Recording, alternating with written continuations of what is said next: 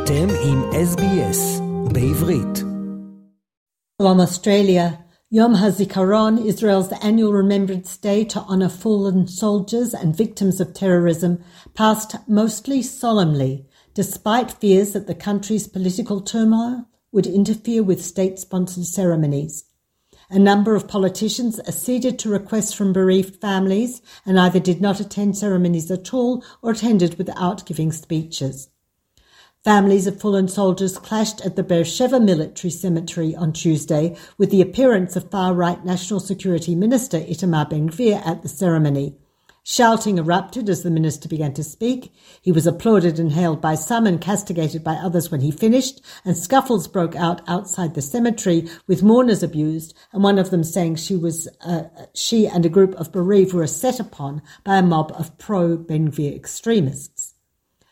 Multiple bereaved families have publicly called on Ben-Gvir, who was not drafted because of ex- extremist activities and has convictions for inciting racism and support for a terror group, to steer clear of the Beersheba event, but he insisted on attending and speaking. The traditional joint Israeli Palestinian ceremony for bereaved families proceeded after the High Court said that the Defense Minister Gallant had failed to demonstrate that there was a special security risk to allowing participants to come into Israel for the commemoration, as he had claimed. On Tuesday night, the country ushered in Yom Ha'atzmaut, Independence Day celebrations, with a traditional torch lighting ceremony at Har Herzl. Twelve torches for the twelve tribes of ancient Israel were lit by prominent or inspiring Israelis, including former IDF General Avigdor Kahalani, who said he was lighting the torch for my country that I love so much, Jewish and democratic, that I was born into your light. Professor Avi Rivkind, a general surgeon in Jerusalem and a pioneer in shock trauma medicine, and Dr. Khetam Hussein, an infectious disease control expert who broke ground in the field of medicine as a Druze woman, spoke together at the podium and lit a torch together.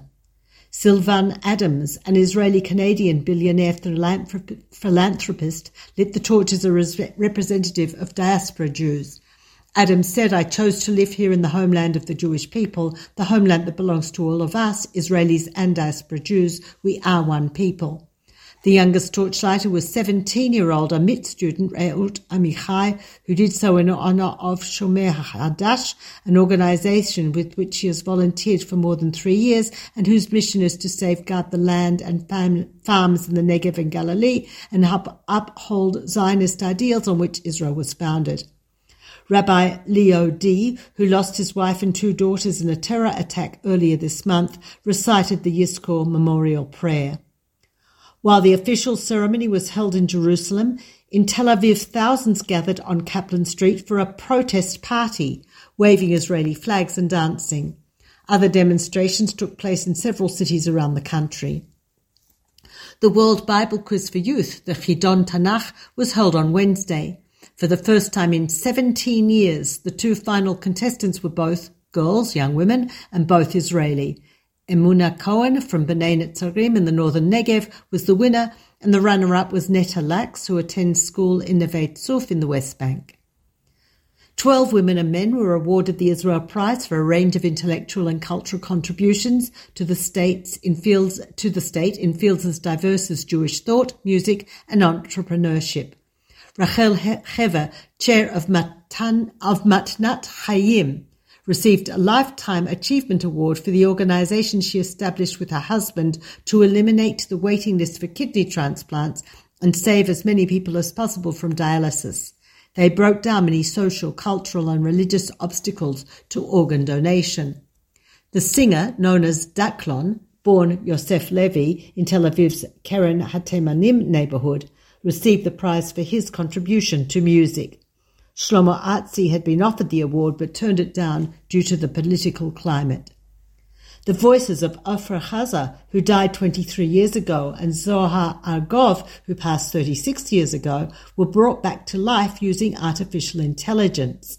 A team of Israeli producers created a duet, Kan Le'olam, released for Israel's 75th Independence Day using their voices.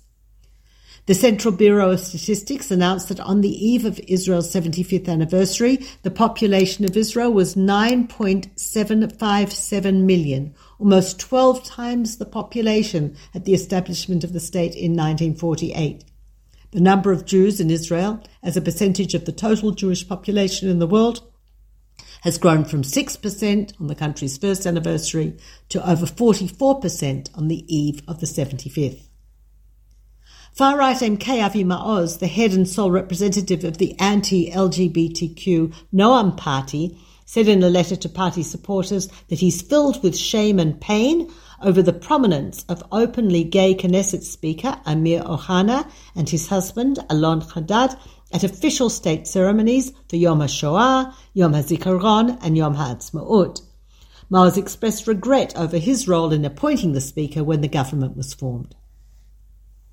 Anti-government protests continued for the 17th week last night. 200,000 people gathered in the main protest in Tel Aviv, another 30,000 were in Haifa, 18,000 in Kfar Saba, and 16,000 in Netanya. Many thousands were also in Jerusalem, and rallies were held in dozens of other locations around the country. Speeches included those by former Supreme Court Judge Yoram Danziger and Nobel Prize winner for chemistry Anna Aaron Ciechanover. Protest leaders said that last night was a response to what was described as the severe incitement, which included the shocking scenes of posters of the Supreme Court judges being trampled on, uh, which is reminiscent of regime demonstrations by the Ayatollahs in Iran. This was in the pro government rally in Jerusalem on Thursday night, where participants chanted, The people demand judicial reform and no compromise, Bibi, don't back down. Justice Minister Yariv Levin addressed the crowd and attacked the Supreme Court justices, and he defended his far reaching proposals to remake the judiciary. Former Justice Minister Gideon Saar once a proponent of more modest judicial reforms, called Levin's speech at the rally among the most severe instances of incitement against the judicial system that he heads. His purpose is twofold, purposely sabotaging the compromise talks at the president's residence and continuing to delegitimize the judicial system in order to dismantle it as an independent entity and turn it into a tool of the regime and its whims. The Degel HaTorah faction in United Torah Judaism, a key ally of Prime Minister Netanyahu, told its members not to attend the demonstration. While Degel HaTorah has long been aligned with the political right, its rabbinic leaders do not identify with the state and its institutions. They also deeply oppose non-gender segregated events. Crowd estimates for the pro-government rally put the number of attendees as between 150,000 and 200,000 people, similar to the turnout in Tel Aviv alone at the weekly Saturday night rallies against the government. Prime Minister Benjamin Netanyahu did not attend the Thursday event, but tweeted a message of appreciation to the participants. A Thursday poll for the Maariv news site found Netanyahu's coalition down 14 seats from its current 64, with Likud itself losing nine of those seats, dropping from 32 to 23.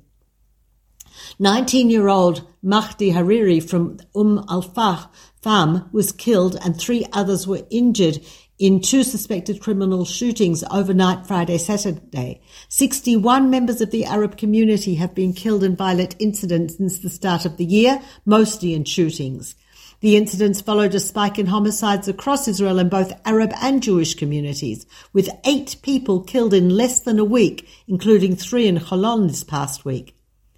And finally, Finance Minister Bezalel Smotrich on Thursday blamed his predecessor, Avigdor Lieberman, for an approaching increase in the price of dairy products. Lieberman, in response, castigated Smotrich for not taking responsibility for the country's economic situation and whining about those who came before him. The Agricultural Ministry announced on Monday that price controlled dairy items were going up by 16% from the beginning of May. This is Peta Jones Pellach reporting for SBS Radio from Jerusalem. עקבו אחרינו והפיצו אותנו דרך דף הפייסבוק שלנו.